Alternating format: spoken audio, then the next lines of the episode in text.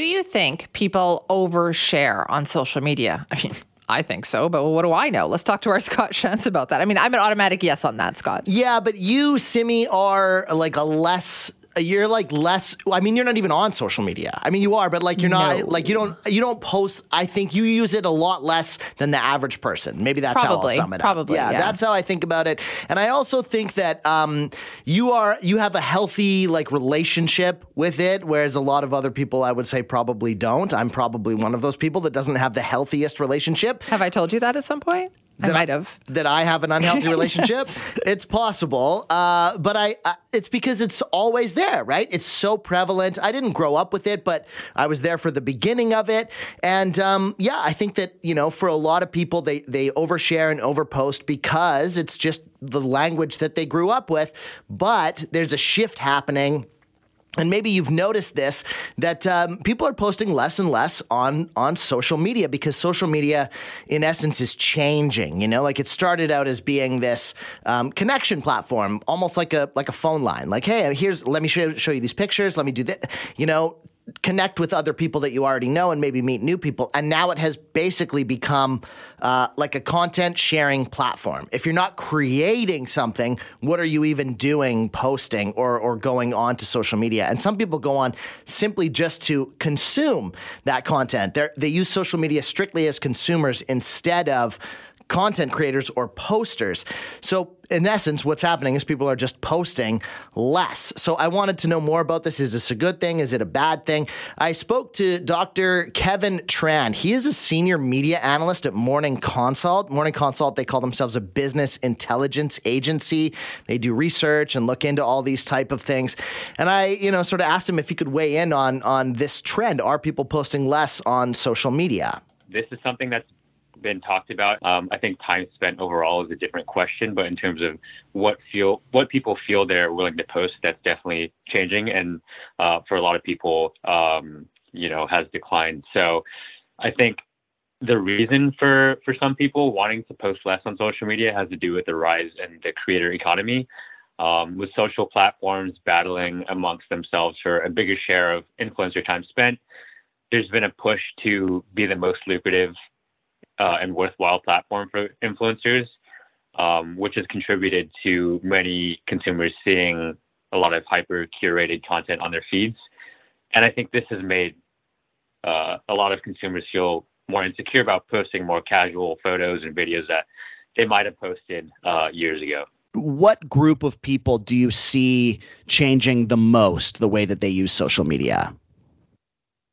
Yeah, I think that generally, the, the change we're witnessing is among younger consumers, which which tend to be more avid users of, of digital platforms in general, not just social media, but platforms like video streaming um, and video games. Uh, you know, the younger generation, younger demos, Gen Z millennials tend to be heavier users of these types of services.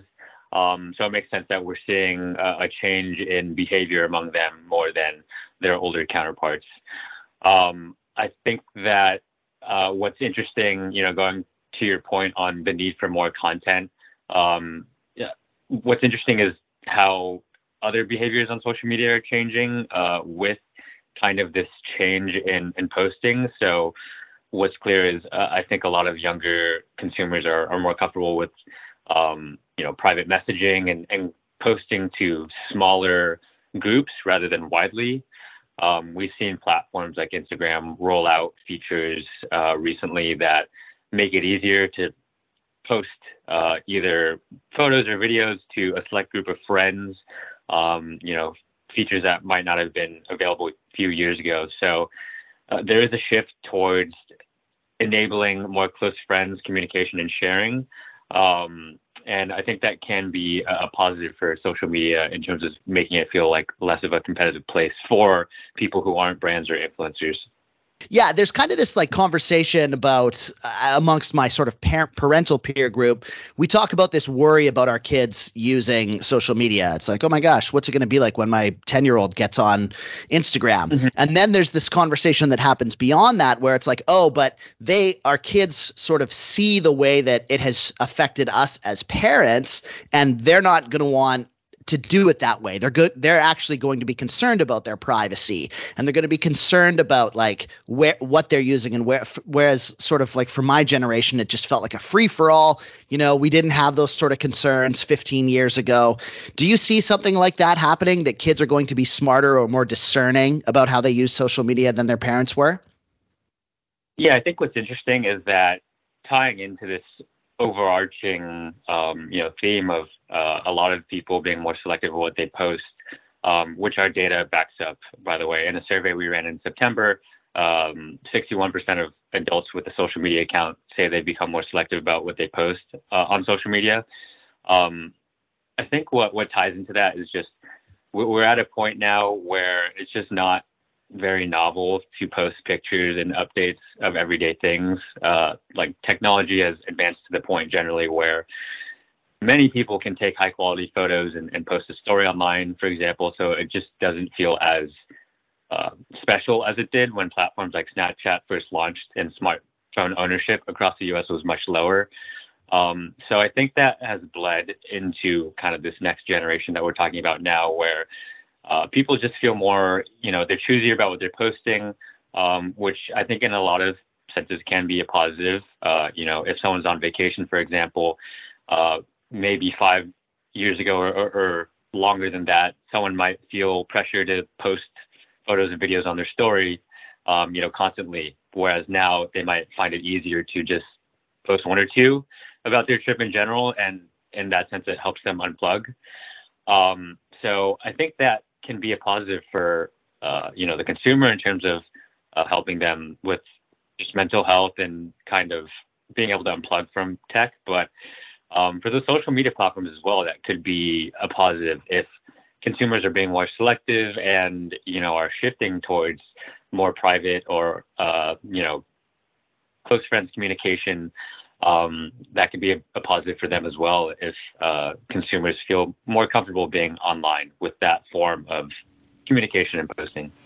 That's Kevin Tran. He's a senior media, media analyst at Morning Consult. They're like a business insights firm, talking about how social media is changing, and it's gone from this like community-based, build community connection type of thing to curated content, oh, that's too much. Sales, like it's become television, you know? It is. It's the Instagram influence. Yeah, influencers are everything. Yeah, I was having a conversation over the weekend about how you can't, like travel is actually going down. Well, I mean, travel's not going down, but how my peers are like less interested in going to places like she referenced Machu Picchu, because you're just surrounded by people with this tripods and selfie sticks and all of that. How is you know? that enjoyable? I see some of the pictures of the Acropolis now in Athens, and yes. I, all I can think of, whereas a few years ago I would have thought, oh, I want to go there. Now all I think is I would never want to be into that. Yeah. The reason that we got onto that topic, this friend and I, is because I had a picture of the Mona Lisa when, from when I was at the Louvre oh, in how close two thousand. Did you get to it? As close as, like, as close as I am to my computer screen,